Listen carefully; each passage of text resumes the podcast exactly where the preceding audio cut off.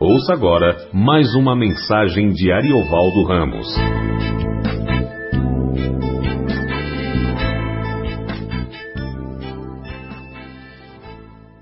Bom, boa noite, graças paz. É, Hebreus 11.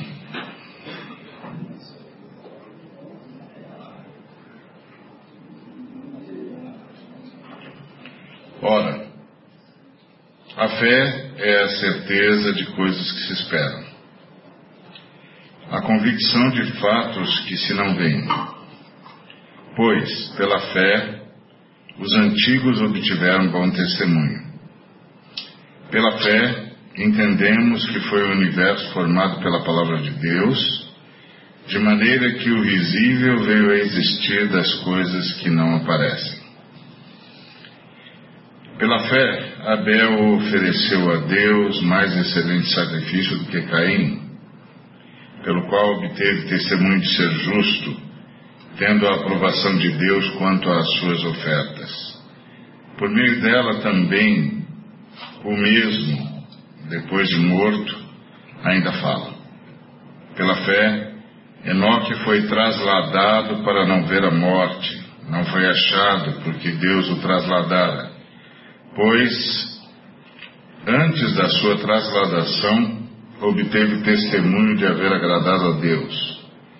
De fato, sem fé é impossível agradar a Deus. Porquanto é necessário que aquele que se aproxima de Deus creia que Ele existe e que se torna galardoador dos que o buscam. Pela fé, Noé, divinamente instruído acerca de acontecimentos que ainda não se viam, e sendo temente a Deus, aparelhou uma arca para a salvação de sua casa, pela qual condenou o mundo e se tornou herdeiro da justiça que vem da fé.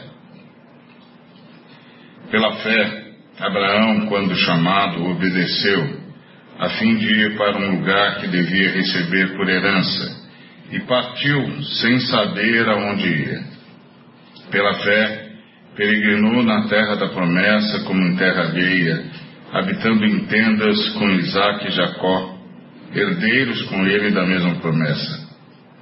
Porque aguardava a cidade que tem fundamentos, da qual Deus é o arquiteto e o edificador. Pela fé também, a própria Sara recebeu poder para ser mãe, não obstante o avançado de sua idade, pois teve por fiel aquele que lhe dava, que lhe havia feito a promessa. Por isso também de um, aliás, já amortecido, saiu uma posteridade tão numerosa como as estrelas do céu e inumerável como a areia que está na praia do mar. Todos estes morreram na fé, sem ter obtido as promessas, vendo-as, porém, de longe e saudando-as e confessando que eram estrangeiros e peregrinos sobre a terra. Porque os que falam desse modo manifestam estar procurando uma pátria. E se, na verdade, se lembrassem daquela de onde saíram, teriam oportunidade de voltar, mas agora aspiram a uma pátria superior, isto é, celestial. Por isso Deus não se envergonha deles de ser chamado seu Deus, porquanto lhes preparou uma cidade. Pela fé, Abraão, quando posto à prova, ofereceu Isaque. Estava mesmo para sacrificar o seu unigênito, aquele que acolheu alegremente as promessas, a quem se tinha dito em Isaque será chamada a tua descendência. Porque considerou que Deus era poderoso até para ressuscitá-lo dentre os mortos, de onde também, figuradamente, o recobrou. Pela fé, igualmente, Isaac abençoou a Jacó e a Esaú acerca de coisas que ainda estavam para ver. Pela fé, Jacó, quando estava para morrer, abençoou cada um dos filhos de José e, apoiado sobre a extremidade do seu bordão, adorou. Pela fé, José, próximo do seu fim, fez menção do êxodo dos filhos de Israel, bem como deu ordens quanto aos seus próprios ossos. Pela fé, Moisés, apenas nascido, foi ocultado por seus pais durante três meses, porque viram que a criança era formosa. Também não ficaram amedrontados pelo decreto do rei. Pela fé, Moisés, quando já homem feito, recusou ser chamado filho da filha de Faraó, preferindo ser maltratado junto com o povo de Deus a usufruir prazer, prazeres transitórios do pecado. Porquanto considerou o opróbrio de Cristo por maiores riquezas do que os tesouros do Egito, porque contemplava o galardão. Pela fé, ele abandonou o Egito, não ficando amedrontado com a cólera do rei.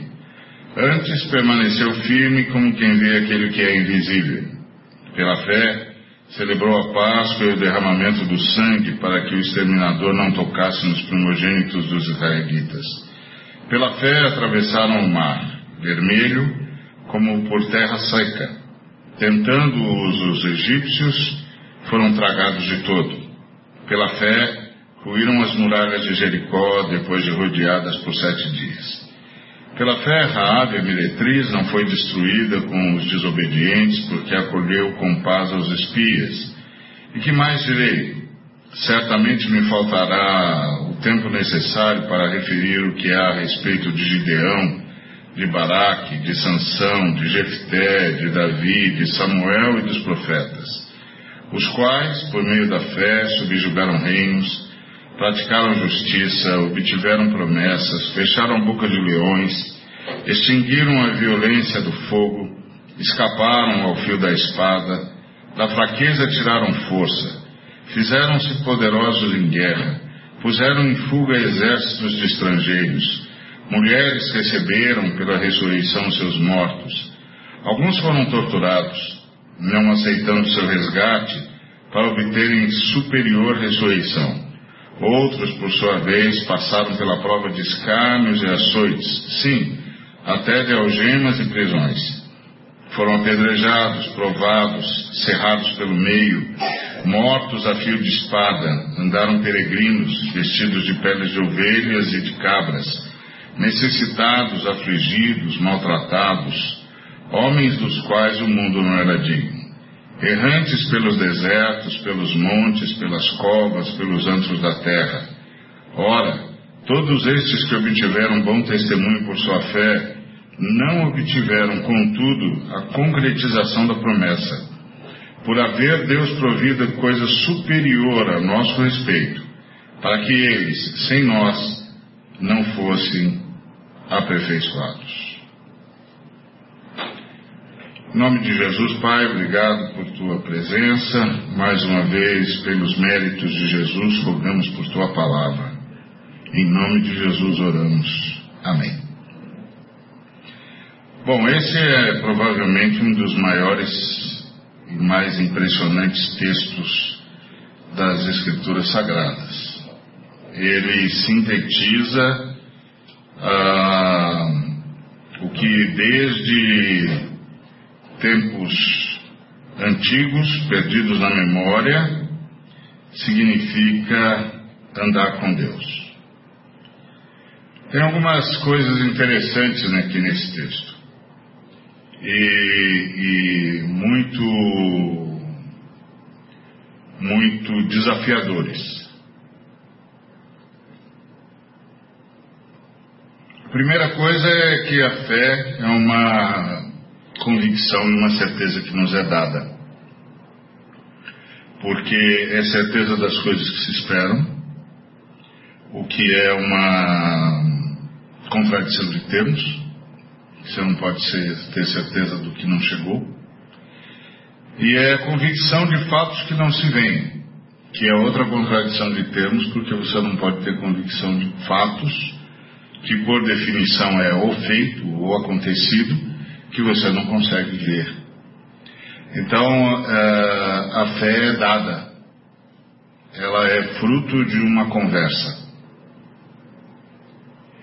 Ela é fruto de uma conversa com o autor de, de todas essas coisas. Ela é fruto de uma conversa daquele que promete, ela é fruto da conversa com aquele que diz que já fez, embora você não esteja vendo.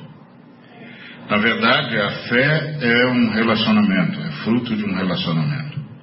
Você não pode ter certeza das coisas que não que, que, que você espera. Porque que espera. Então não, não tem como saber se chegarão ou não. Assim como não é possível ter convicção de fatos que não consigo ver. Eles já aconteceram, porque são fatos. Eles já são anteriores, porque são fatos. Eles já, já ocuparam a história, porque são fatos, mas eles não são vistos. E, no entanto, a fé é a certeza de algo que ainda virá e a convicção de que algo que eu não vi já veio. Portanto, fé é uma informação. É um relacionamento com alguém que diz para mim: fica tranquilo, que aquilo que você espera virá. Fica tranquilo, aquilo que tinha de acontecer para que o que você espera, para que o que você espera viesse, já aconteceu. Então o que é que nós esperamos? Nós esperamos a redenção. E o que é que precisa ser feito para que aquilo que a gente espera aconteça? A morte e a ressurreição de Jesus. E a aceitação dessa morte e dessa ressurreição por parte do Pai. Como substituição, como pagamento pelos nossos pecados.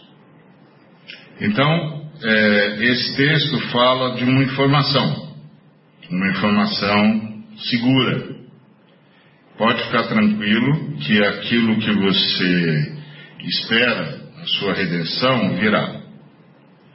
E tenha certeza que ela virá, porque, embora você não veja, tudo que tinha de acontecer para que ela viesse já aconteceu. Então, descanse. E aí, o autor, depois de ter dito que fé é esse absurdo, E lembre-se que ele está falando com os hebreus, que estão tendo muita dificuldade em acreditar em Jesus, que estão tendo muita dificuldade em acreditar que Jesus é mesmo Messias, estão tendo muita dificuldade em acreditar que não precisam mais seguir Moisés para serem salvos, porque tudo que tudo que precisava ser feito, ou seja, o cumprimento da lei de Moisés já aconteceu pela morte e ressurreição de Cristo que Cristo satisfez a lei. Ou seja, matou o homem e o ressuscitou, que é a única forma de satisfazer a lei. Ah, você tem de lembrar, e certamente você, se recorda, que o, o, judeu tinha de levar um animal para morrer no lugar dele para que ele não fosse morto. Então o que, que a lei estava pedindo? A lei estava pedindo a morte do homem. Essa morte do homem era mitigada, era, era adiada pela morte do animal. Mas o que a lei queria mesmo era a morte do ser humano. O ser humano tem de morrer. O ser humano pecou e não tem direito a continuar existindo. E aí, uh, essa morte era adiada porque os animais eram sacrificados em lugar dos homens. Então, quando é que a lei se cumpriria? Quando o ser humano morresse. Quando o ser humano que rompeu com Deus, quando o ser humano que traiu Deus, quando o ser humano que abandonou a, a glória de Deus, que o desonrou, morresse. E quando o ser humano morreu, em Cristo Jesus. Ali morremos todos nós. Ele morreu a nossa morte para que nós pudéssemos ter a sua vida. Então, o que tinha de acontecer, aconteceu. E aí, fé é uma convicção de que a morte de nosso Senhor e Salvador Jesus Cristo uh, foi suficiente.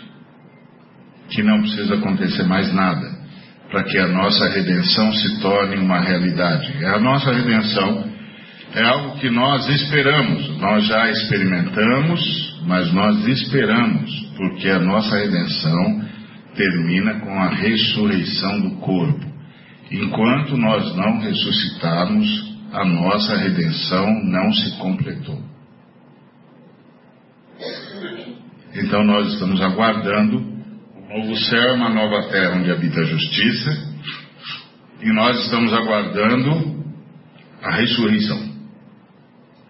Então, o, o, o autor do, do, livro de Hebreus está dizendo aos Hebreus, os nossos irmãos Hebreus, uh, que essa é a fé. Essa é a fé.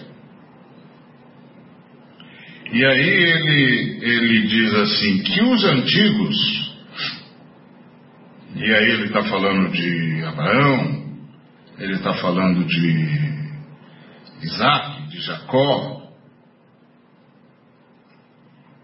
de José, dos profetas, ele está dizendo que os antigos tiveram essa fé. Que o que salvou os antigos não foi o fato deles levarem animais para serem sacrificados. Seja quando veio o tabernáculo, seja quando veio o templo.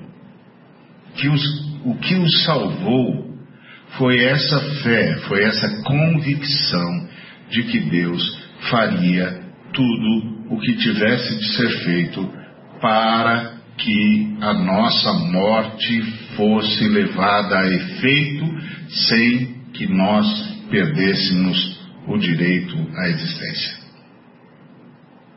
Que eles tiveram essa fé. E que eles aguardavam o Messias. Por isso que o centro da fé judaica, o escatom, a escatologia da fé judaica é a vinda do Messias. Então, a escatologia do, da fé judaica é a vinda do Messias, assim como a escatologia da fé cristã é a volta do Messias. Então, a escatologia da fé judaica se cumpriu, e agora nós estamos aguardando o cumprimento da nossa escatologia.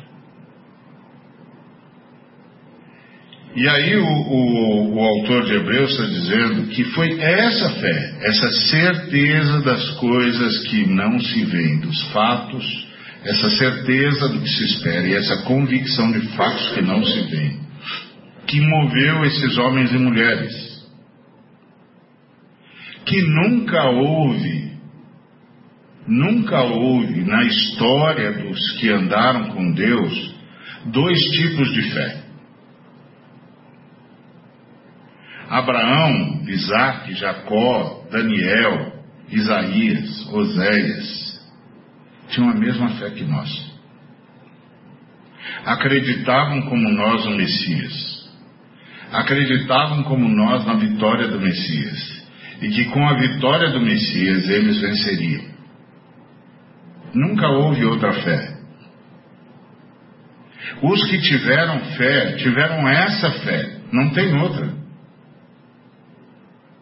Não tem uma fé intermediária, não tem dois tipos de fé, só tem essa. É isso que, que o autor de Hebreus está dizendo. Amados, pois pela fé, que fé? Essa certeza das coisas que se esperam e essa convicção de fatos que não se veem. Por essa certeza e por essa convicção, os antigos obtiveram bom testemunho.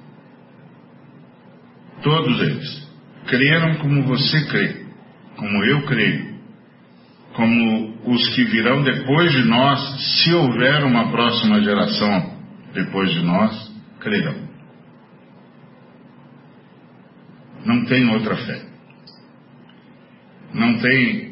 A fé é um relacionamento com o Deus eterno, com o eterno, Pai, Filho e Espírito Santo. É dada é doada, é transmitida a nós, não é conquistada por méritos humanos. E todos os nossos irmãos e irmãs do passado, do presente e do futuro, se os houver, terão essa fé. A certeza, a convicção, a certeza das coisas que se esperam e a convicção de fatos que não se. Por quê? Porque o Altíssimo, o Eterno, lhes comunica isso. Isso é um comunicado divino. Não é uma descoberta, não é uma perspicácia, é um comunicado divino. Quem recebeu, recebeu. Ponto. E aí, essa fé, diz o, o, o autor, é que nos dá a convicção da criação de que o universo foi formado pela palavra de Deus, porque Deus disse. Por que há o universo? Porque Deus disse. Porque Deus falou, porque Deus ordenou. E que o visível, a matéria, veio do espiritual. Veio do que não é visível.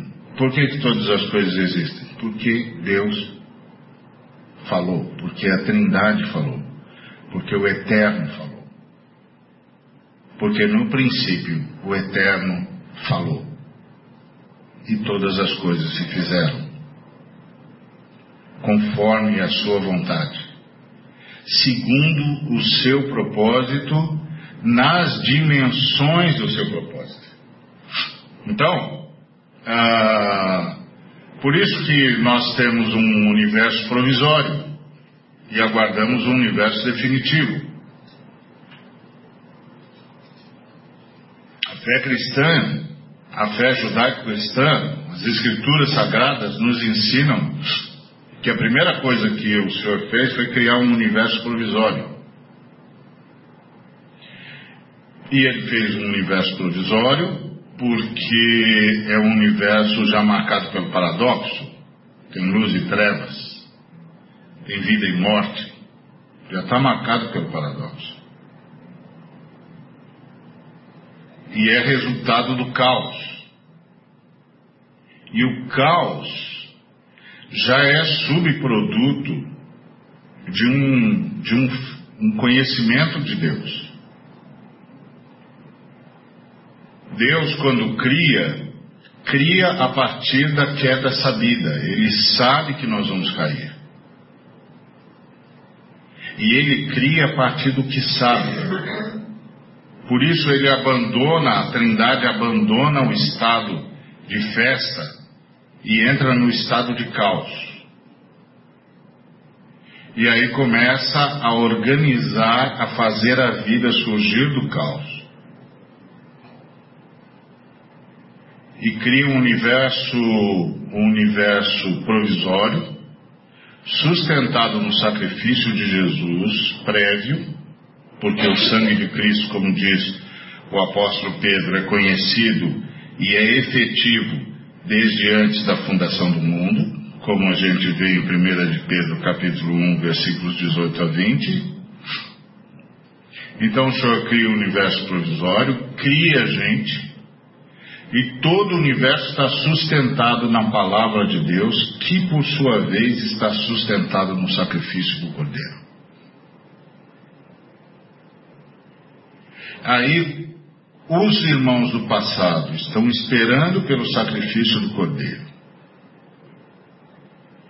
E nós, do presente, estamos gratos pelo sacrifício do Cordeiro alcançados pelo sacrifício do Cordeiro, redimidos pelo sacrifício do Cordeiro e esperando o Cordeiro voltar para que tenhamos o universo definitivo. Novo céu, nova terra onde habita a justiça, onde não vai mais haver paradoxo. Só vai haver vida, luz, bem, paz, amor, Esse é um universo definitivo. Novo céu, nova terra onde habita a justiça. É o que nós estamos esperando. Então, essa é a história. A história é essa: Deus, a Trindade, Pai, Filho e Espírito Santo, cria um universo provisório a partir da queda sabida. Por isso, o universo é criado a partir do caos. O caos é o estado que o fato da Trindade assumir a criação às custas do seu sacrifício gera um novo ambiente. Então, antes de, da Trindade ser Deus, você pode dizer, não, mas a Trindade sempre foi Deus. Não, claro que não. Deus é um título que quem dá é o adorador.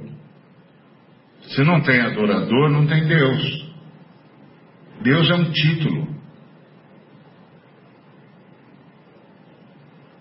Nós, os, os, judeus e os cristãos, damos esse título à Trindade. Os hindus dão esse título a mais de 30 milhões de, de seres ou entidades, ou seja lá o que for. Deus é um título, não é um nome. É um título. Dado por adoradores.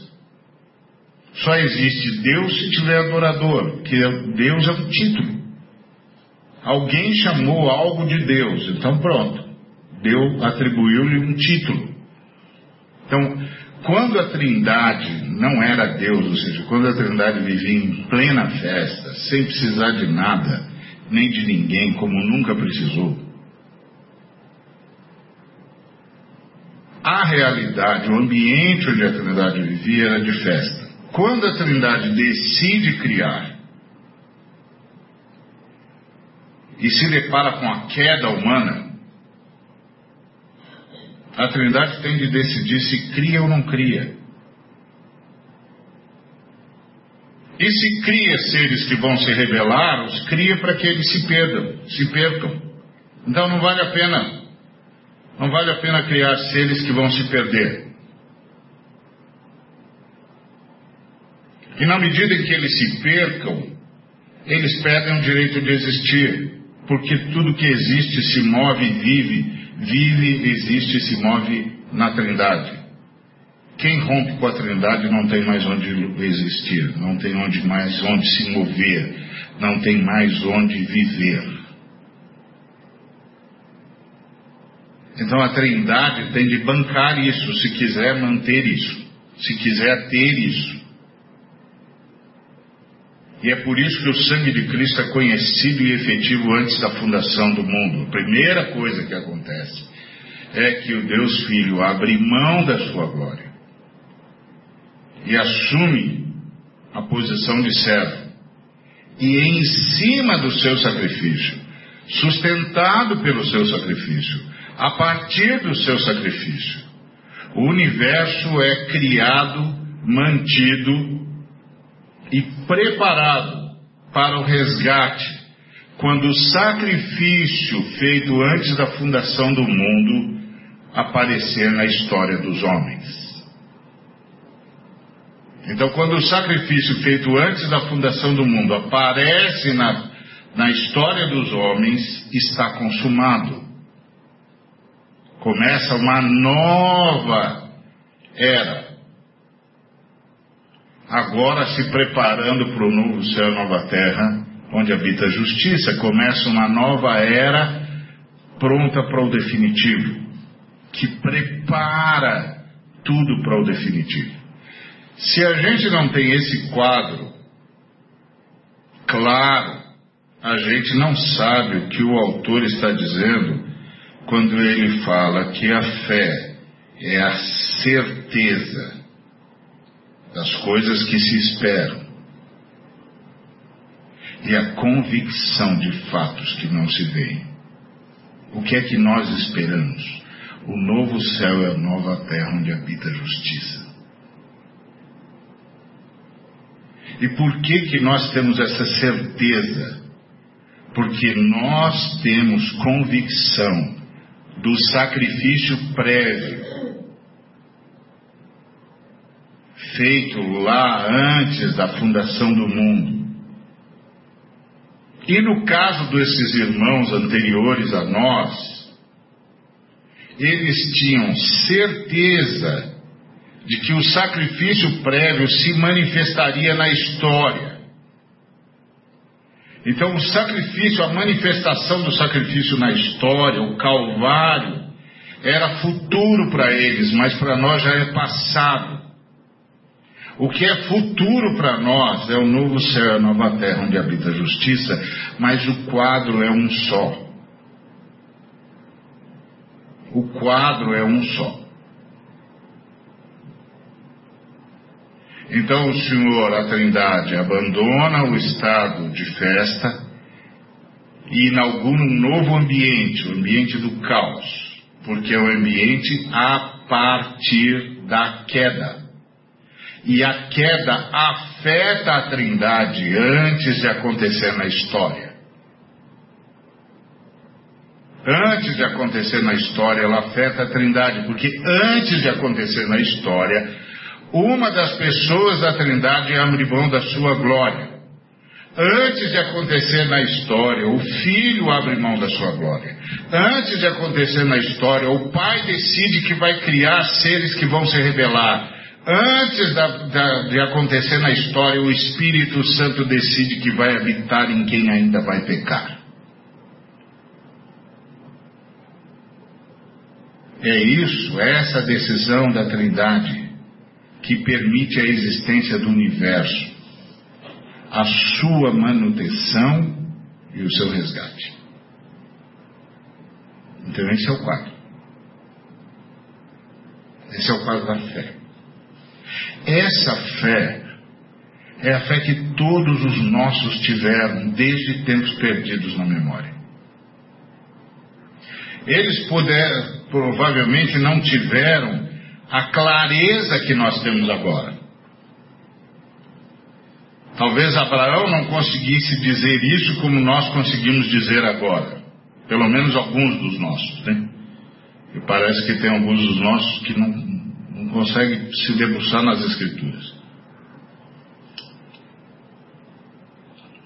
Mas a clareza, talvez eles não tivessem a clareza, mas eles tinham a mesma fé porque a fé não é fruto da clareza, a fé é um dom de Deus que é que nos leva a essa clareza.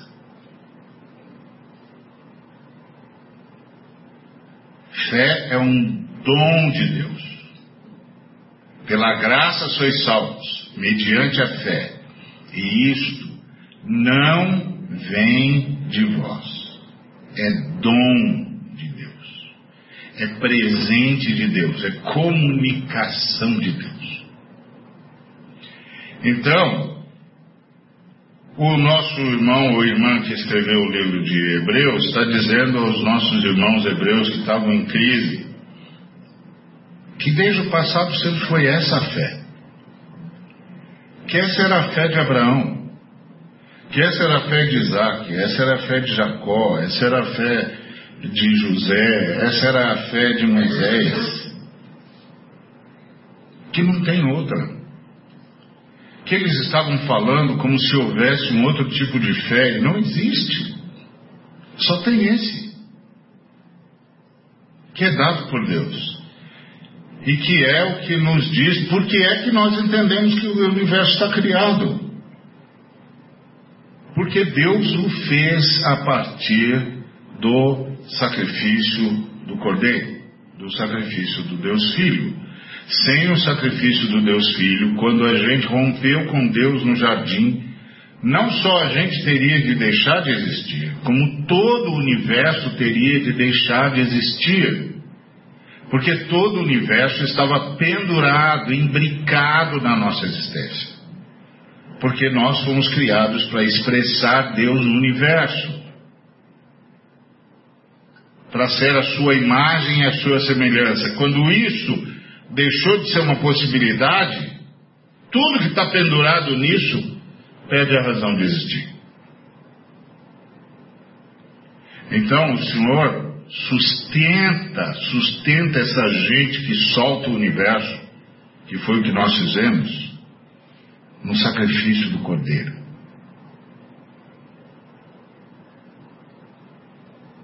sacrifício prévio, que vai se manifestar na história. Então, o escatom do povo de Israel é a primeira vinda, a vinda do Messias. E o escatom do povo do Messias, gerado pelo Messias, é a sua volta para o definitivo, o novo céu e a nova terra onde habita a justiça. Esse é o quadro. Então, baseado nesse quadro, os nossos irmãos diz que desde Abel tem sido assim. Que porque Abel acreditou que iria acontecer o que tinha de acontecer e que o universo seria salvo e que haveria um novo céu e uma nova terra. Por causa disso, Abel ofereceu mais excelente sacrifício do que Caim. Não é porque Caim não, ofereceu um sacrifício, embora o sacrifício do Caim não fosse as suas primícias. Mas por que, que o, o sacrifício de Caim não foi aceito? E por que, que ele não se esmerou no sacrifício? Por que, que o sacrifício dele não trouxe consigo as primícias do que ele havia colhido? Porque ele não acreditava. Abel estava adorando o Deus da nossa salvação. E Caim estava tentando aplacar a ira de Deus. E por isso Deus não pôde aceitar o sacrifício de Caim. Porque o sacrifício de Caim era o sacrifício para um ídolo. Não era o sacrifício para o Deus da nossa salvação. Todas as vezes que a gente faz qualquer movimento para Deus na tentativa de aplacar Deus, de convencer Deus, de fazer Deus se inclinar para nós, nós não estamos falando com Deus da nossa salvação. Nós estamos falando com um ídolo, cuja ira, cuja raiva nós estamos tentando aplacar.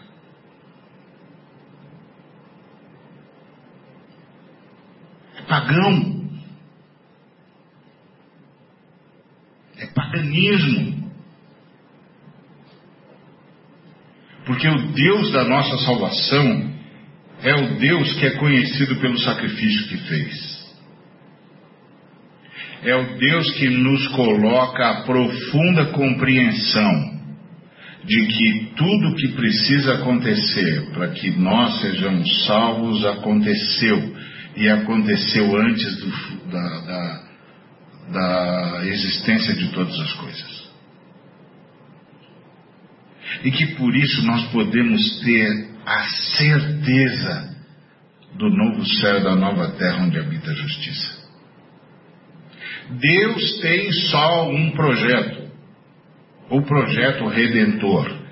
Deus administra uma história, a história da redenção. E quando a gente entende isso, a gente passa a viver só a partir dessa história e para essa história.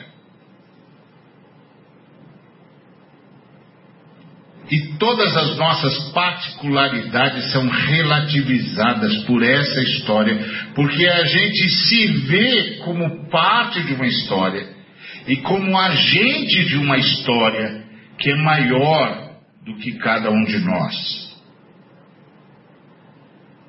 Então, finalmente, a gente se vê como parte de um grande enredo administrado pelo, pela Trindade.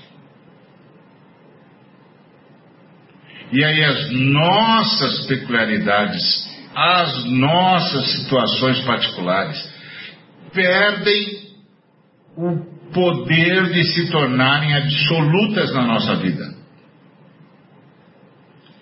Porque a gente se vê dentro de uma história maior. Agentes de um, uma história extraordinária que a Bíblia chama de a história da redenção. É muito maior do que o momento ou do que a dor, ou seja lá o que for. E é por isso que os irmãos dizem que ele diz: olha, por isso Abel ofereceu a Deus um sacrifício melhor do que o Caim, mais excelente. E ele teve testemunho, obteve o testemunho de ser justo. E justo, meu amigo, justo, minha irmã, é uma reação da fé, justificados, pois, mediante a fé, temos paz com Deus. Justo não é um comportamento, é uma postura diante de Deus que gera um comportamento.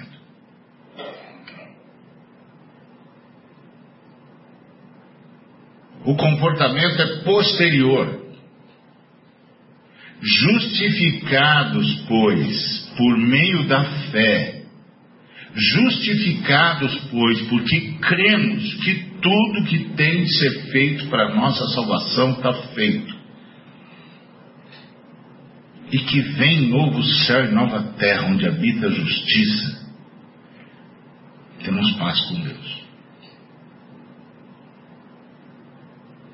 E nos oferecemos como agentes dessa história, como partícipes dessa história, como atores dessa história, ou atores nessa história. E aí, por isso, Caim não conseguiu, porque não, simplesmente não acreditava. Ele estava tentando aplacar a ira de Deus. E é interessante que o texto diz que o, o Abel, a, essa fé, essa convicção do Abel é tão profunda que mesmo depois de morto, o sangue dele fala. Porque ele é o primeiro mártir. E ele grita como o primeiro ser humano que, que morreu, ele grita dizendo a todos os seres humanos que porque ele cria que tudo que tinha sido feito, que precisava ser feito para a nossa salvação, estava feito por Deus, e de que viria um novo céu e uma nova terra, ele não morreu em vão. Ele não morreu em vão, ele não viveu em vão. E a morte dele não seria o fim. Por isso que a morte dele ainda grita. Porque ele crê na ressurreição. E ele avisa a todos os irmãos e irmãs que morreriam depois dele, milhões milhões. O nosso sangue não morrerá na terra. Não se perderá no esquecimento. Porque Deus nos ressuscitará. Deus nos ressuscitará. Tudo o que tinha de ser feito pela nossa salvação está feito nós levantaremos no dia eterno. Essa é a fé cristã.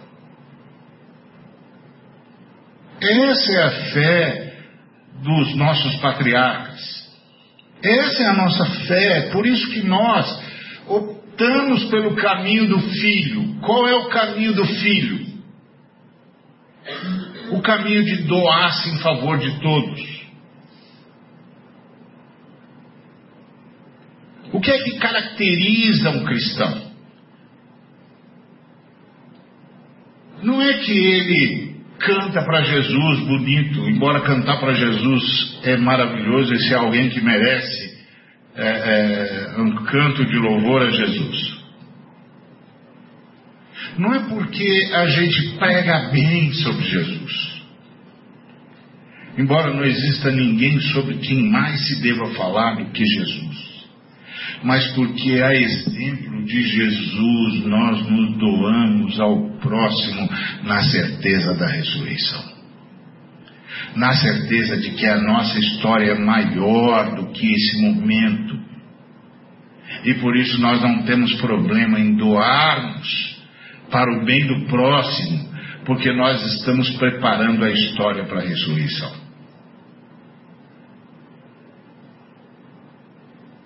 Esse é o caminho do filho que sendo Deus não julgou por usurpação ser igual a Deus, mas a si mesmo se esvaziou e assumiu a forma de servo, e achado em figura humana, a si mesmo se humilhou, sendo obediente até a morte, e morte de cruz. A certeza da ressurreição o levou. Então, por isso, aí o, o, o, o nosso irmão, ou irmã que escreve Hebreus, começa a dizer: Enoque. Enoque foi alguém que creu tanto nisso, teve tanta certeza das coisas que se esperam, tanta convicção do sacrifício remidor do Cordeiro, que Deus o levou para si. Deus o trasladou e ele não viu a morte.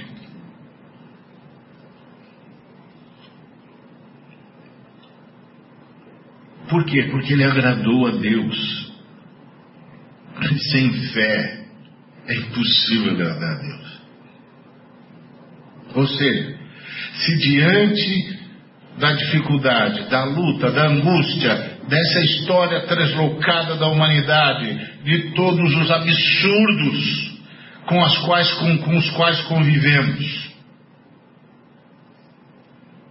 Não há dentro do meu coração, do meu espírito, da minha alma, da nossa alma, do nosso espírito, uma profunda convicção. Quando Satanás joga o terror do mundo na nossa cara, quando ele diz o quanto ele controla o universo, o quanto ele move seres humanos maus, o quanto ele é capaz de gerar gente sem nenhum risco de misericórdia, nenhum traço de misericórdia. Quando ele joga isso na nossa cara, a nossa resposta é: eu tenho certeza do novo céu e da nova terra que nos aguarda com justiça, porque eu estou convicto de que tudo que tinha de ser feito para que isso acontecesse já aconteceu. Por isso que o apóstolo Paulo disse: nada, nada pode me fazer pensar que Deus não nos ama.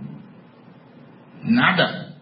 Nem a morte, nem a vida, nem a dor, nem a prisão, nada. Nada. Porque antes de dizer haja luz, ele disse haja cruz. Ele abriu mão da sua glória. Ele se tornou servo. Ele se esvaziou. Ele deu a sua vida por nós. Nada vai me convencer de que ele não me ama só porque a situação não é como eu gostaria que fosse.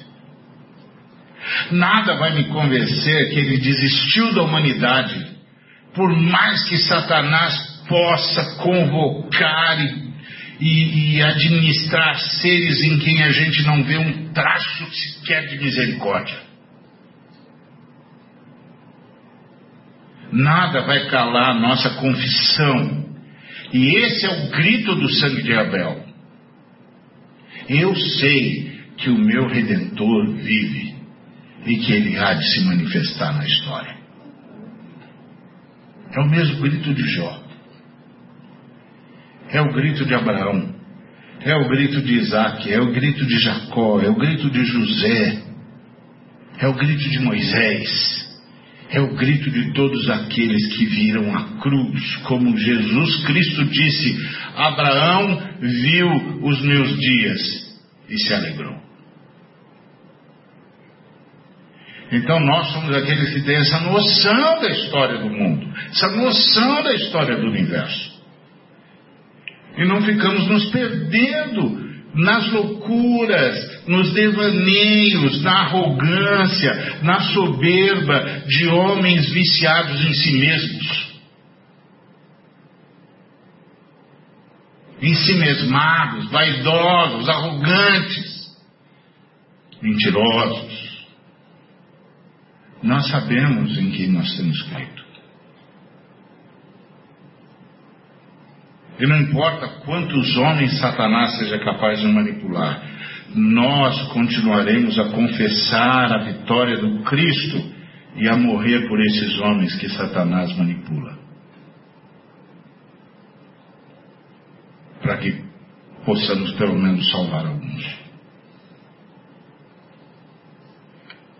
Por isso nós não podemos ser movidos pelos ódios dos homens. É assustador quando cristãos são movidos pelos ódios dos homens manipulados por Satanás. Você diz, meu Deus, os homens da cruz estão servindo o inferno. Eles são movidos pelos mesmos medos, pelos mesmos pavores, pelos mesmos juízos pelas mesmas angústias. Como? Como que nós podemos odiar alguém se nós somos frutos do esvaziamento de Deus? Como? O que, que aconteceu conosco quando acontece algo assim?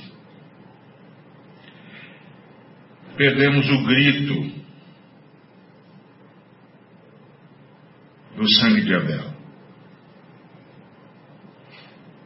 Sem fé é impossível agradar a Deus. Porquanto, diz o texto, é necessário,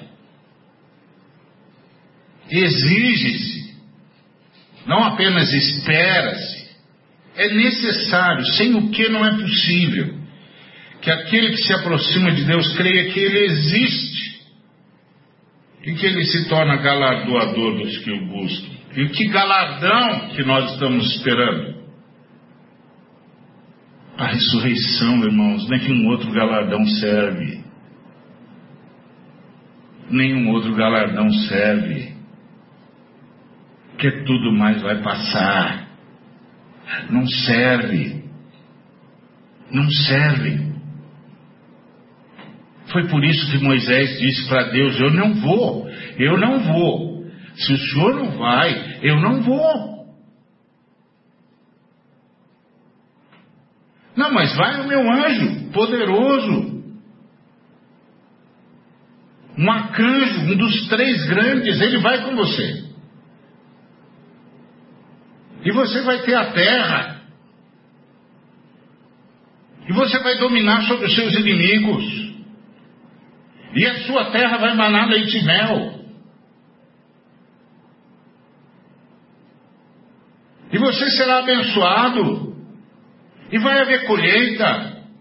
E vai haver chuva. E vai haver fruto. E Moisés diz: Mas eu não estou aqui para ganhar terra. Eu estou aqui para ganhar o Senhor. Para andar com o Senhor.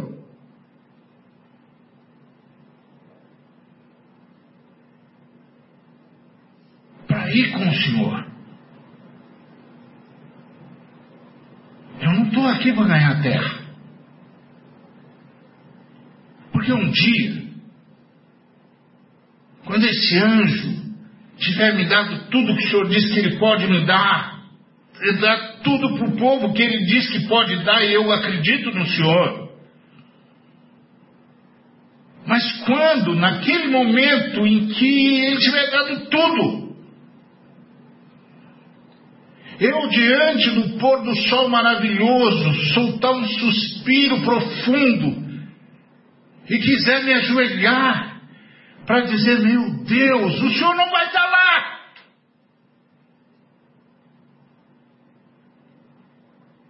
Eu terei tudo e herdado absolutamente nada. Porque eu não tenho diante de quem me ajoelhar, e eu não tenho a quem dizer: Meu Deus, meu Deus, Senhor da minha vida. Se eu não tenho isso, o que é que eu tenho? O que é que eu tenho?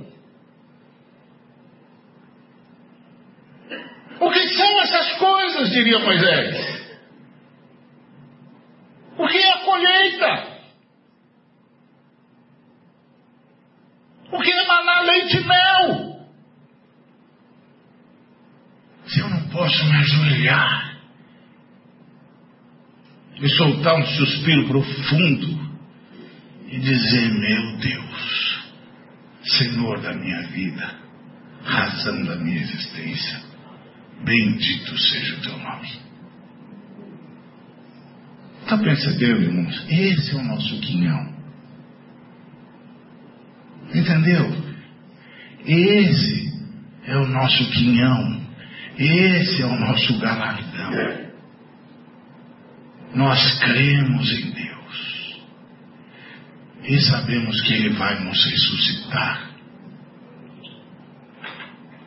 Um dia desse, um camarada disse para mim: Ah, vocês cristãos são contra o aborto? Eu falei, ah, acho que todo mundo é contra o aborto, né? Não é só, gente. Aí ele disse, é, mas vocês recebam, recebem gente que, que vocês sabem que estão cheios de síndrome, que, que vai ter problema, que vai ter vai, vai, vai vegetar. Por que, que vocês acham que um sujeito que vai vegetar tem de vir? Eu disse, porque nós cremos na ressurreição. Nós cremos na ressurreição.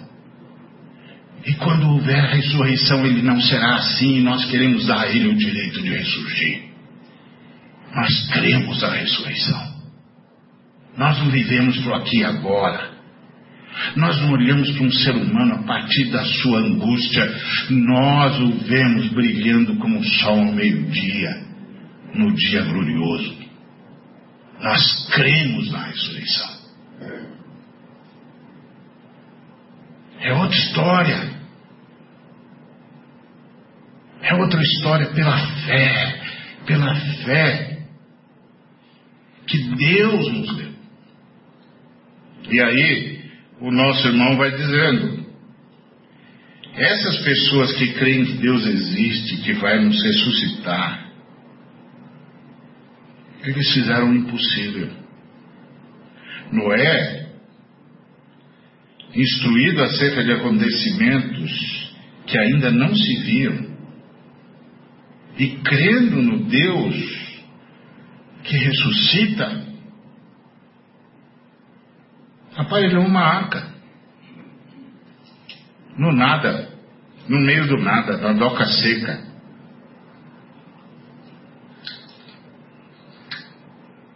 Por quê? Porque Deus disse. A Trindade falou. O Pai Nosso falou. Ele foi e montou uma arca. Para quê? O Pai disse para fazer. E com isso ele se tornou herdeiro da justiça que vem da fé. Não é a justiça que vem da obra. Ele não é herdeiro da justiça porque fez a arca, mas porque para fazer a arca tinha de crer como Abel creu.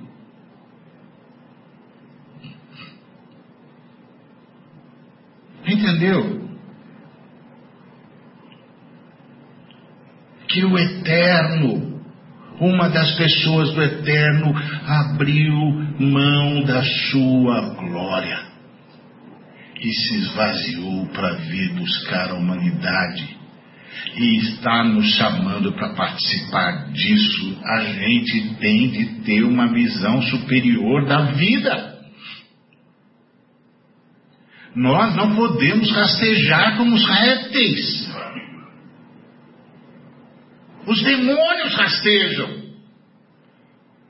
Nós andamos altaneiramente, ainda, ainda que não floresça a vide,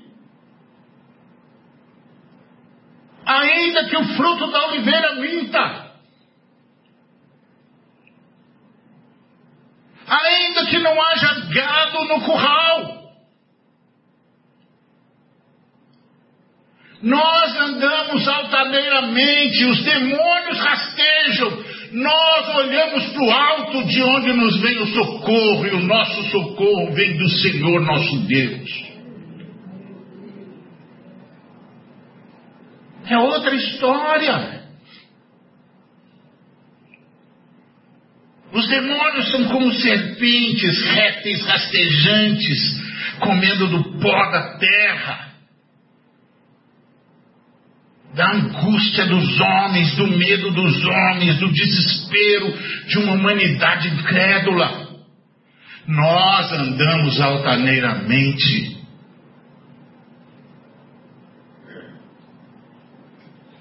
Porque nós cremos no Deus da ressurreição, no Deus do esvaziamento.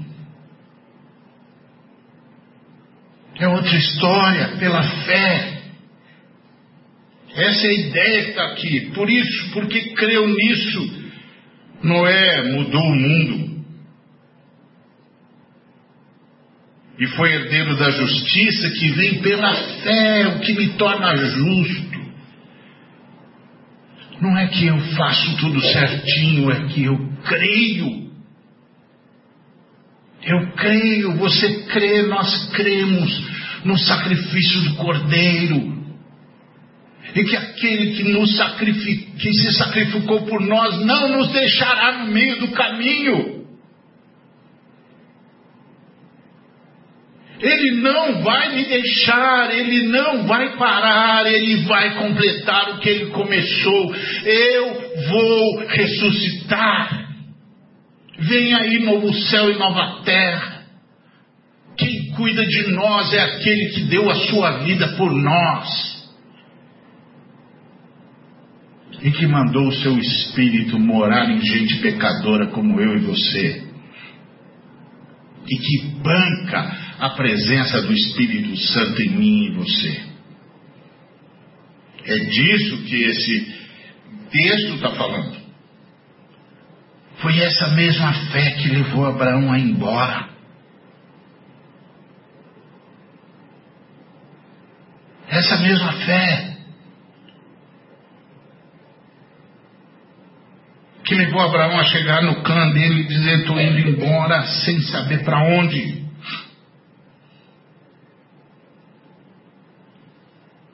Peregrinando na terra que seria sua, habitando em terras onde ele podia construir palácios, habitando em tendas onde ele podia construir palácios, porque ele cria naquele que fez o que fez antes da fundação do mundo.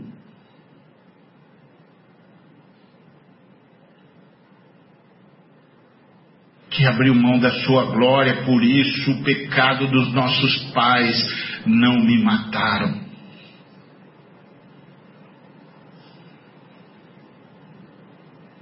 Não impediu que eu viesse, porque Deus disse que nos conheceu antes da fundação do mundo e graças ao sacrifício do Cordeiro, o pecado dos nossos pais não impediu que nós viéssemos e fôssemos alcançados por tão grande salvação. Se eu e você não temos essa visão, irmão, nós vamos nos perder nesse emaranhado que Satanás criou para confundir os seres humanos, para nos tornar répteis como os demônios para nos tornar seres abjetos como eles, seres desfigurados como eles, seres sem identidade, incapazes de sustentar uma palavra. Nós temos de ter essa visão, irmãos. Nós temos de ter essa visão. Senão nós vamos ser levados de roldão por esse mar de lama.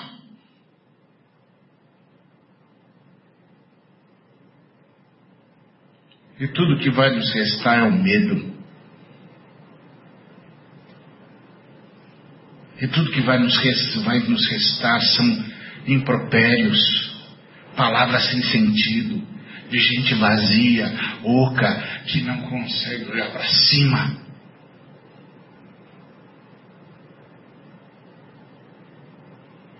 Então é isso que o texto está dizendo de forma espetacular. Ele diz que pela fé ele peregrinou em tendas com Isaac e Jacó, herdeiros com ele, por quê? Porque aguardava a cidade que tem fundamentos, da qual Deus é o arquiteto e o edificador. Quem não vive para amanhã, para o amanhã de Deus, não consegue sobreviver hoje. Quem não vive para o amanhã de Deus e a partir do amanhã de Deus não consegue sobreviver hoje, vai ser derrotado hoje por todas as artimanhas do inferno. Vai achar que a vida é o que aparece nos jornais, é o que acontece nas esquinas. é o desespero de alguém, os impropérios de outrem, a angústia de alguém que perdeu a fé. Não, amados. Tem uma cidade que tem fundamentos, que Deus arquitetou, que Deus está edificando. É para lá que nós estamos indo. E porque nós sabemos para onde estamos indo, nós sabemos como viver aqui e agora. Nós não temos medo de viver, não temos medo de amar, não temos medo de nos doar, de ajudar, de socorrer, de abençoar, de salvar, porque não podem tirar de nós nada.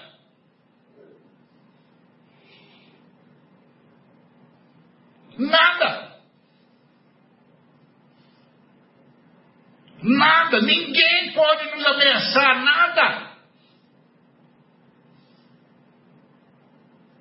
A camarada diz, não, porque se você não fez, o que é isso, rapaz?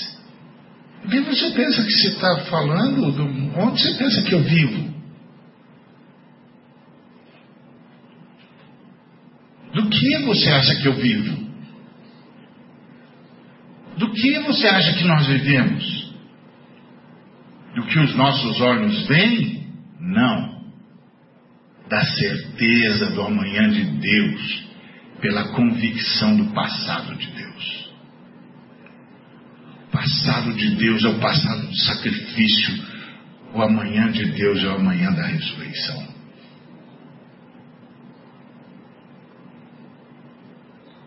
Porque Deus se sacrificou no passado, nós ressuscitaremos amanhã. Então nós somos cooperadores com Deus nessa história de salvação. Isso dá sentido a levantar pela manhã, irmãos. Isso muda a realidade da vida.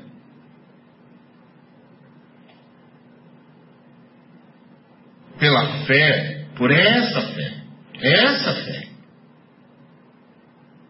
essa fé, essa convicção do passado de Deus e a certeza do amanhã de Deus. A Sara recebeu poder para ser mãe. Por que, que você vai ser mãe? Porque isso faz parte do amanhã de Deus. O amanhã de Deus passa por mim. E o amanhã de Deus passa por cada um de nós, irmãos. por cada um de nós, o amanhã de Deus passa por cada um de nós, para cada pessoa que você dá uma palavra de Deus, por cada pessoa que você ora sem que ela saiba e que o Espírito Santo instiga o seu coração, ore. Você não percebe, mas você faz parte do amanhã de Deus. O passado de Deus está empurrando você para amanhã dele. Você entendeu?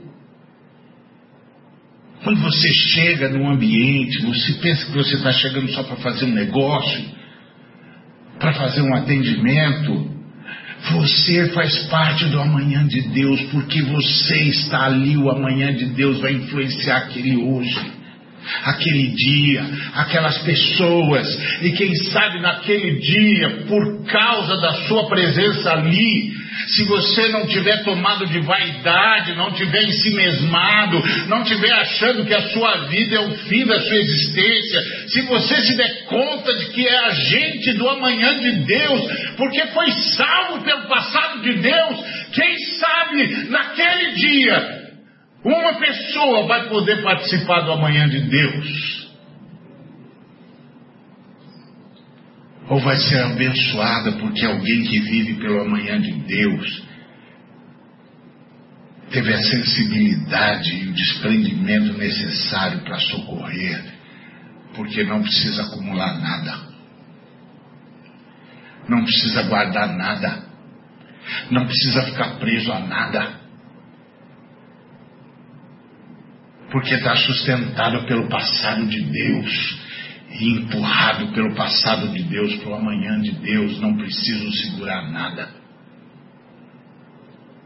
Isso nos liberta, irmãos.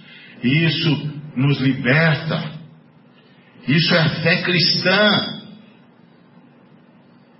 Eu não sei por que alguém entendeu que a fé cristã é essa besteira de ah, o Senhor vai te dar cem vezes mais. Eu não quero cem vezes mais, eu quero o Senhor. Por que, eu preciso de cem vezes mais nessa porcaria? Eu quero o Senhor.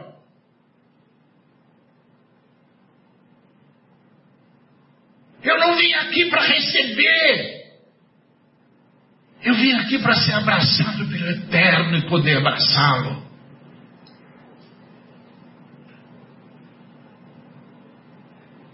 Que isso? Que loucura é essa? Você percebeu? Se a gente não entender isso, a gente vai sucumbir à artimanha dos demônios, esses seres abjetos, sem identidade, desfigurados, que um dia souberam que era luz, e agora estão condenados por toda a eternidade às trevas.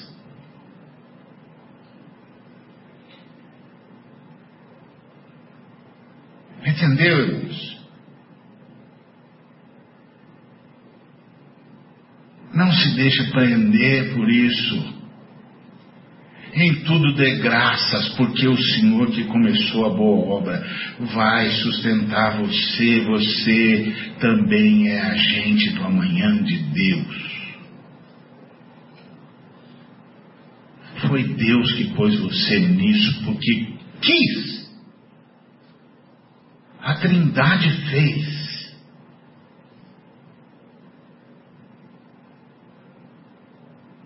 É isso que esse texto está dizendo. Por isso a Sara recebeu poder para ser mãe, não obstante o avançado da sua idade.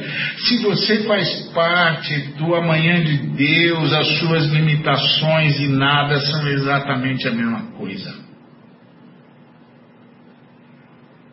Se você faz parte do amanhã de Deus, as suas impossibilidades e nada são a mesma coisa.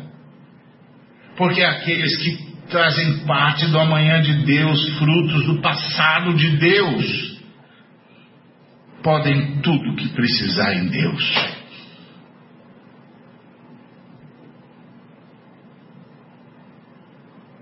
Se precisar gerar, vai gerar. Se precisar construir, vai construir. Me lembro uma vez um homem que foi mandado embora da empresa já na terceira idade. E ele disse: Não tenho mais idade, não sei o que vou fazer, não tenho esperança para mim. Eu falei: Idade é um termo que só os humanos conhecem e que Deus não tem a menor ideia do que seja.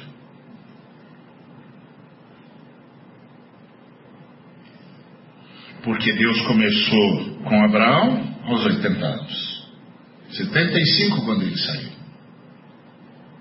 Começou com Moisés aos 80 anos. Usou Josué e Caleb aos 80 anos. Eu disse, meu amigo, do que, que você está falando?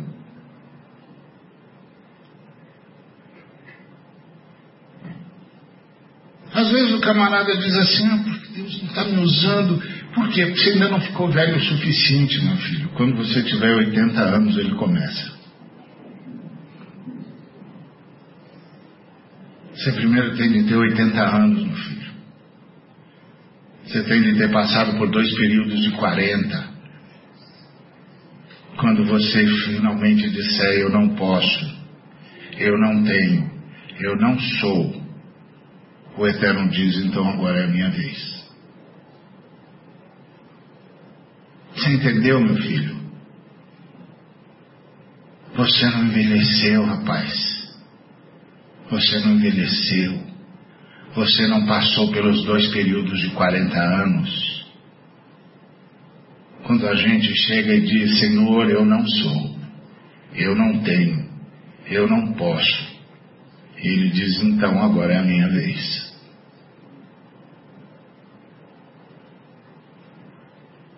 Palavra de Deus, irmãos, palavra de Deus o eterno Criador e sustentador do universo. Está percebendo? Você consegue perceber a riqueza desse texto, a beleza desse ser que te ama desse jeito? O que é que te dá medo?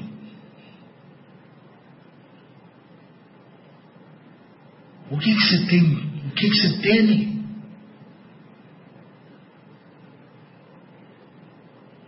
O que está acontecendo com você, meu amado? Por que essas notícias te alvoroçam? Te alvoroçam? Quem você acha que governa o universo, querido?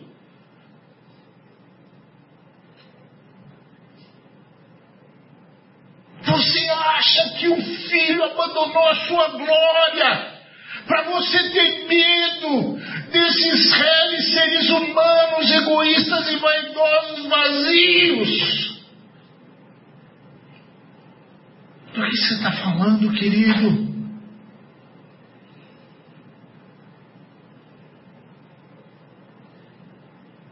Você acha que o filho abandonou a sua glória para você ter medo do inferno?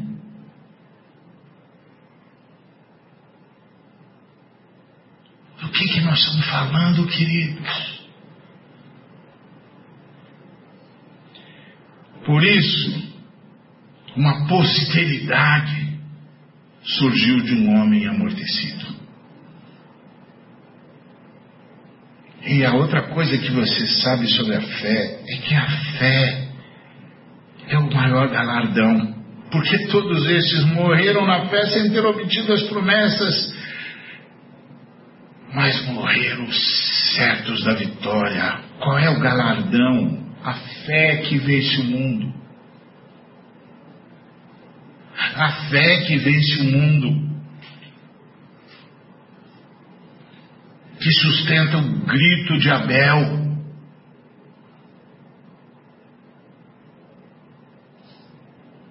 sustenta o grito de Jó.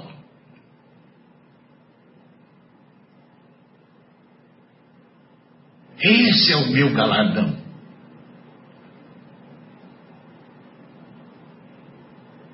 Esse é o seu galardão.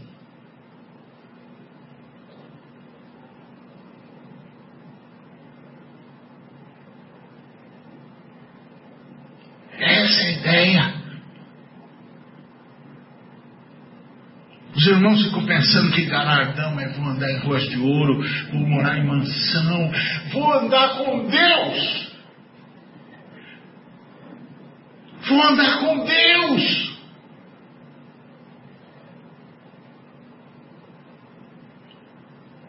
Vou andar ali ao lado de Enoque. Poder dizer para ele, meu irmão, milhares de anos depois de você, o Altíssimo me alcançou como alcançou você e eu andei com ele.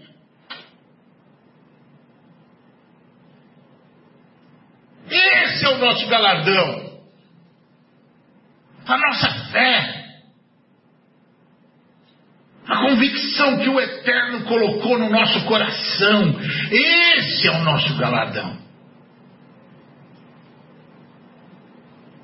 Porque todas as outras coisas, amados, vai passar. Tudo isso vai passar. E eu preciso ter uma boa razão para viver, para estudar, para saber o que, que, eu vou, que, que eu vou fazer com a vida. E aí eu sei, vou colocar a minha vida como agente do amanhã de Deus.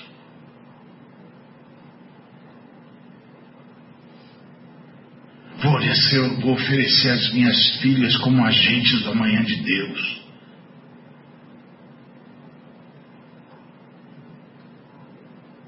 Vou gerar gente para participar do amanhã de Deus. Vou ensinar as pessoas a acreditarem no passado de Deus, para poderem viver na certeza do amanhã. Para não serem tragados pela mentira da queda que a queda gerou dentro do nosso coração. Porque a queda gerou em nós uma mentira de que nós podemos sem Deus, de que nós podemos sem o Senhor,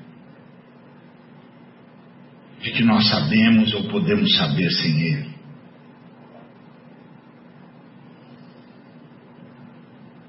Isso gerou nos seres humanos uma arrogância um orgulho uma vaidade que são alimentados e alimentam o inferno. Então, esses morreram na fé, mas viram de longe e saudaram-as, saudando-as e confessando que eram estrangeiros e peregrinos sobre a terra. Você já conseguiu dizer isso acerca de si mesmo, amado? Eu sou estrangeiro, peregrino aqui. Eu estou aguardando o novo céu, nova terra onde habita justiça. Por isso eu estou aqui para servir a humanidade em nome do Senhor. Para que eles vejam que o passado da Trindade garante o futuro da humanidade. Então, o, o autor diz: os que falam desse modo manifestam estar procurando uma pátria, olhando para longe. Estou procurando outra coisa, meu amigo. Não importa, o sujeito pode oferecer o que quiser, você vai dizer: Eu estou procurando outra coisa, meu amigo. Eu estou indo para outro lugar. O que me aguarda você não tem como me oferecer. O que eu busco você não tem como me apresentar. Eu estou procurando outro negócio, meu amigo. Eu estou em outro lugar. Eu estou olhando para outra direção, moço. Eu não posso ser consumido por isso aqui, querido. E é interessante que o texto diz assim: eles estão procurando, eles não estão se lembrando de nada, não estão querendo voltar para lugar nenhum. Eu sempre costumo dizer que a fé cristã não precisa nem de Platão nem de Aristóteles. Não precisa de Platão porque nós não estamos voltando. Não precisa de Aristóteles porque o lugar para onde a gente vai, a simples junção dos que do quebra-cabeça não resolve.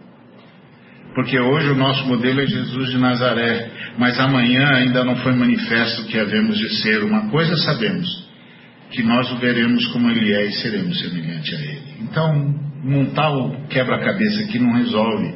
Aqui a gente tem um modelo, Jesus de Nazaré. Nós vivemos como Jesus de Nazaré.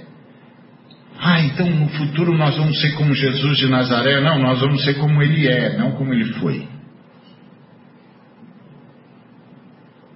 e nós seremos semelhante a Ele. Por isso, hoje nós sabemos que somos filhos de Deus, mas ainda não foi manifestado o que havemos de ser. Está vendo? É para lá que nós estamos indo, amados. Não se perca aqui. Não se perca aqui. Não deixe as notícias daqui empanarem o brilho de lá. Porque sem o brilho de lá, você não consegue ser bênção aqui e não consegue salvar aqui os seres humanos da sua miséria, porque o que mantém os seres humanos na sua miséria, mais do que a miséria em si, é a miséria no coração deles. É a visão miserável que eles têm da vida e da história. É a visão miserável que eles têm de que a história começa e termina aqui.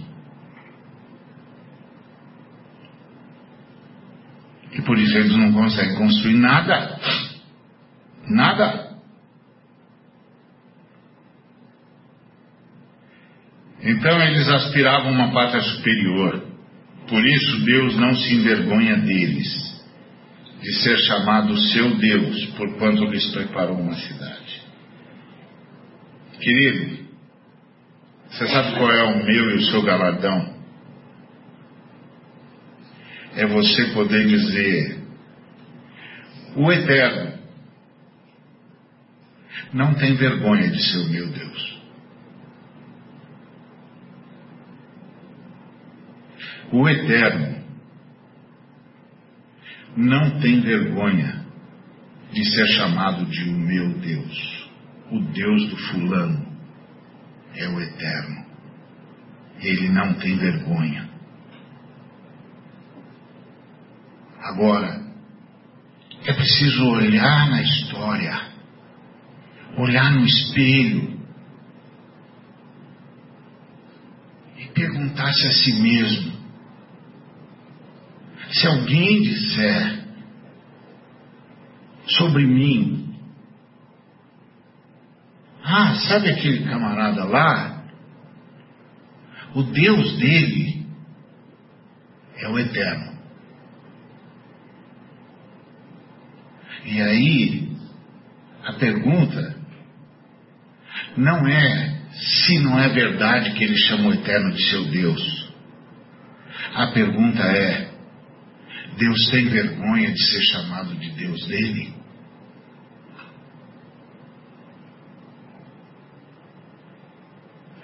Deus pode olhar para ele e dizer: Meu filho, eu nunca vou te abandonar, porque eu sou fiel. Mas, meu filho, como você me causa vergonha.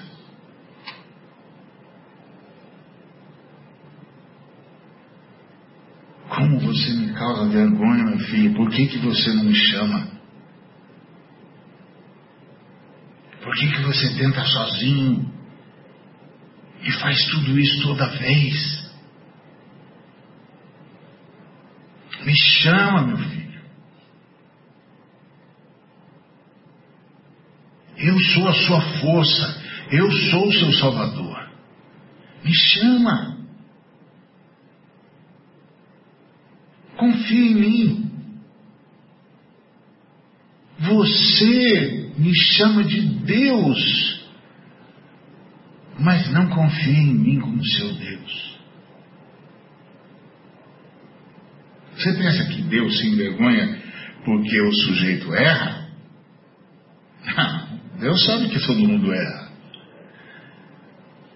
mais porque o sujeito não consegue confiar, não consegue confiar, não se arrepende, não pede perdão e não dá a Deus a oportunidade de mudá-lo. Você diz que eu sou seu Deus, meu filho, mas não deixa eu trabalhar na sua vida. E o testemunho que você dá de mim. É o testemunho que meu povo dava no exílio. Quando as pessoas diziam, mas o eterno Criador do universo é o Deus de vocês, vocês nessa coisa aqui.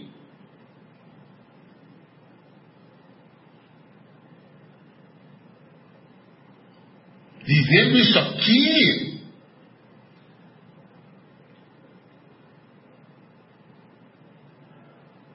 É como um pastor que disse uma vez para um homem, depois que ele contou a história dele para o pastor, e o pastor disse: Ah, não quero falar nada para você não. Disse: Não, fala, fala, fala, vim aqui, que o senhor é homem de Deus, que não sei lá, não sei lá. E o pastor falou: ah, Sabe o que é, meu amigo? Eu não quero falar nada porque você não é crente. Aí o camarada disse: Como, pastor? Você não pode dizer isso de mim. Aí o pastor disse para ele: Você que não pode chegar aqui e contar essa porcaria de vida que você vive, essa porcaria que você faz com a vida sua e dos outros, e dizer que o Eterno é o seu Deus. Você que não pode.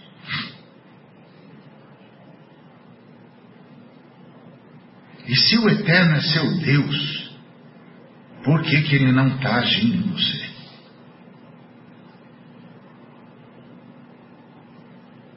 Por que, que ele não avança um milímetro na sua vida?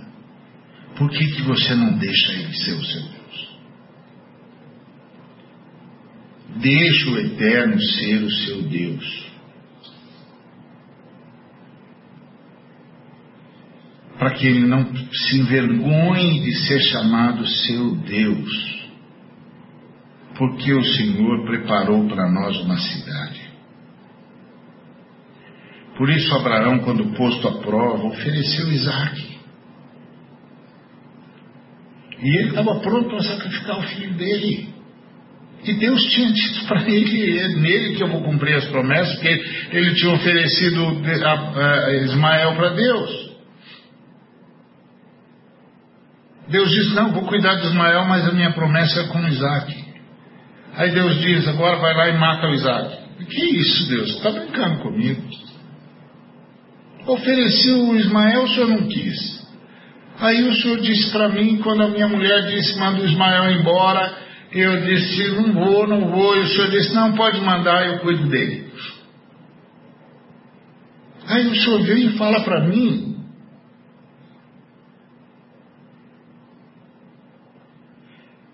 que para matar o meu filho?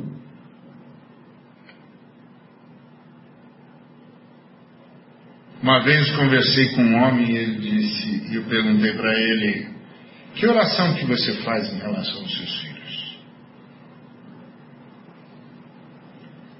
Um homem de Deus, muito de Deus.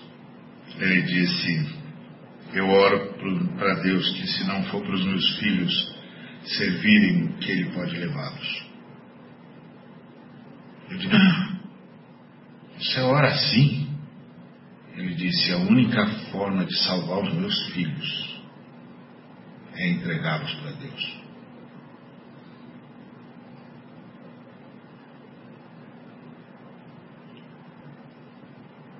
Porque eu não poderia amá-los como Deus ama. Eu não poderia abraçá-los como Deus abraça. Eu não poderia alcançá-los como Deus os alcançar. Porque um dia eles não estarão mais diante dos meus olhos os meus braços não terão mais elasticidade para alcançá-los. Minha voz não vai chegar mais a eles. Se eles não estiverem entregues a Deus, eles não têm saída.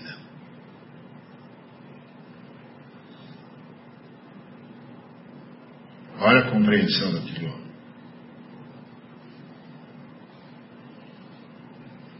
É o que o Abraão entendeu, que não está entregue nas mãos do Eterno. não pode ser abençoado por mim, porque eu não tenho como alcançar. Eu não tenho como alcançar. Eu não tenho muito tempo que nós achamos que somos os possuidores do amor no universo. Mas nós não somos, queridos. Nós não somos.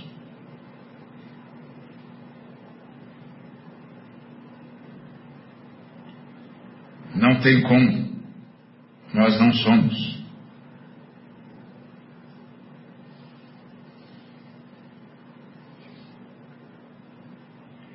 Então, a situação desesperadora é quando a gente não quer simplesmente que Deus seja o nosso Deus.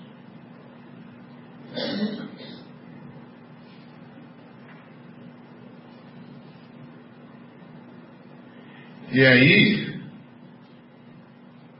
Deus não pode ter outra coisa senão vergonha.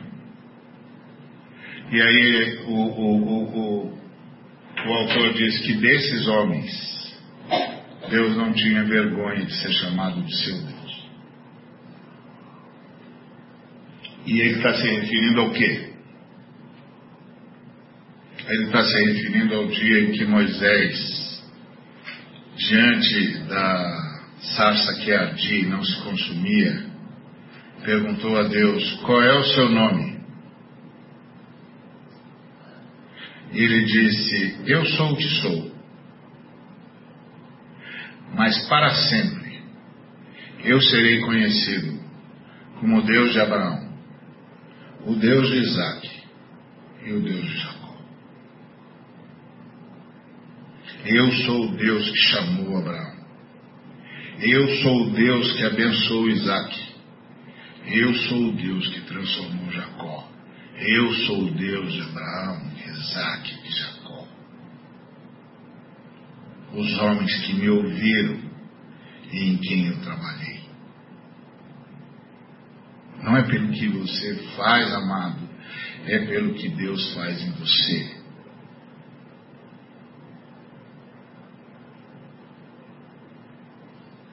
Não é pelo que você oferece, querido, é pelo que Deus ofereceu por você.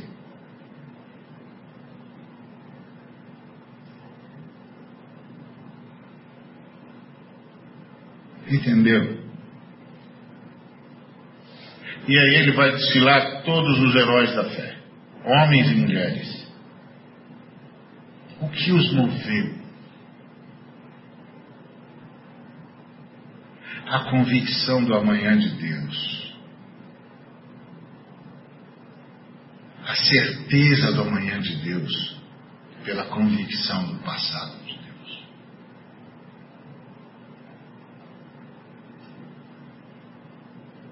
Isso é nossa certeza. Isso levou Noé, Raabe, Baraque, Jefté, Sansão. E olha, Gideão. E olha, tá cheio de problema na vida dessa gente. Gideão acabou fazendo um, um busto de si mesmo.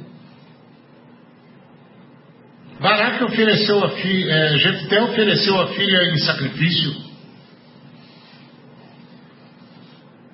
Sansão foi uma, um desastre.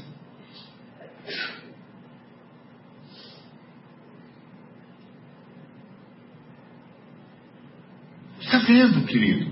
Não é pelo que eles fizeram, foi pelo que no final das contas Deus fez neles.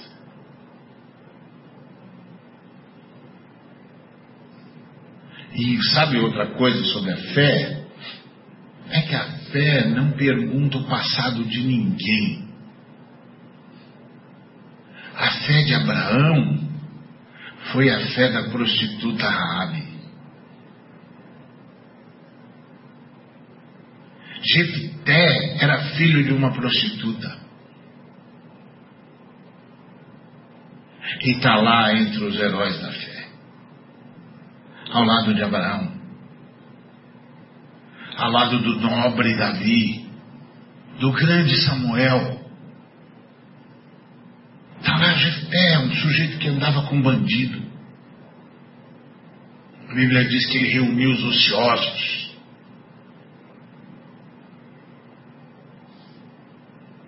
fé é dom de Deus.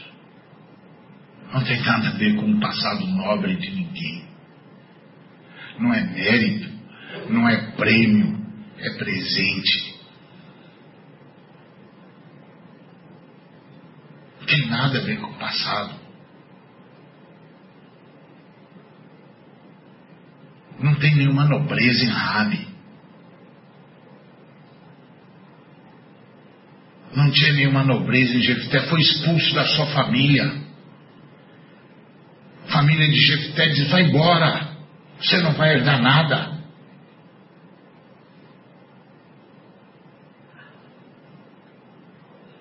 Sua mãe era uma prostituta. Ele se tornou juiz de Israel. Fé é dom de Deus. Está entendendo, amados? Não tem a ver com o que eles fizeram, tem a ver com o que Deus fez neles.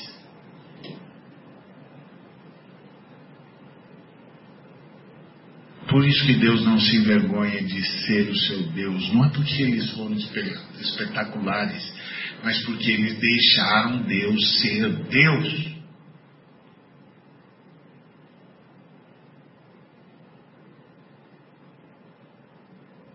Só isso. Que o Espírito do Senhor se apiede de nós e nos permita a graça de abrir mão de nós mesmos em favor de Deus. De seguir o caminho do Filho, que não julgou por usurpação o ser quem era e abriu mão de si, para que o Pai pudesse fazer a sua vontade. Que a si mesmo se esvaziou, assumiu a função de servo, e obedeceu, humilhando-se até a morte. Pelo que também Deus o exaltou. E lhe deu um nome que é sobre todo nome, para que ao nome dele se dobre todo o joelho. No céu, na terra e debaixo da terra. E toda língua confesse que Jesus Cristo que abandonou a sua glória, que se entregou ao vexame, é o Senhor, para a glória de Deus Pai. Esse é o caminho do Filho. Todos os homens e mulheres de Deus andaram por esse caminho. Esse é o nosso caminho. É o mistério da piedade, como disse o apóstolo Paulo ao Timóteo. Isso é um mistério da piedade. Essa é a verdade que a igreja carrega. A verdade que a igreja carrega não é um enunciado. A verdade que a igreja carrega não é um conceito. A verdade que a igreja carrega não é um dogma. A, igreja, a verdade que a igreja carrega não é uma avaliação correta dos fatos, uma descrição perfeita da realidade. A verdade que nós carregamos é o mistério da piedade conhecido no céu, crido entre os anjos, andando entre os homens, recebido na glória. Mistério da piedade. Tende em vós o mesmo sentimento que houve em Cristo Jesus. E isso fará com que Deus possa dizer: Eu sou o Deus dele. Eu sou o Deus dela, porque sou eu que trabalho na vida dele. Sou eu que trabalho na vida dela. Eu sou o Deus deles e não me envergonho. Eu chamei Abraão. Eu abençoei Isaac. Eu transformei Jacó. Eu sou para sempre o Deus de Abraão, de Isaac e de Jacó. É assim que eu serei conhecido. Um Deus que se identifica com as pessoas, a quem salva. Deixa Deus salvar você, meu irmão, minha irmã. Deixa Deus salvar você. Invoca o nome do Senhor. Não tem nada no seu passado que seja mais forte do que o passado de Deus por você. Que Deus nos abençoe. Vamos orar. Em nome de Jesus, Pai, nós te agradecemos por tua palavra e rogamos ao Senhor que Ele se faça verdade nas nossas vidas. Que a nossa fé se recupere, meu Deus. Perdoa-nos, porque nós não sabemos o que fazer. E não sabemos o que fizemos, nem o que fazemos. Mas nós estamos invocando o teu santo nome. Vem, Salvador nosso, Pai nosso, Senhor nosso, e glorifica o teu nome na vida do teu povo. Santificado seja o teu nome na nossa vida, para a tua honra e tua glória. Vem, Senhor eterno, Pai, Filho e Espírito Santo, e honra o teu santo. Em nome de Cristo Jesus. E a graça de nosso Senhor e Salvador Jesus Cristo, o amor do Pai nosso, e a comunhão e a consolação do Santo Espírito, a terceira pessoa da Trindade que nós habita, seja com cada um de nós e com todo o povo de Deus, hoje e para todos sempre. Amém. Que Deus lhes dê uma semana de fé para a honra e glória do Senhor.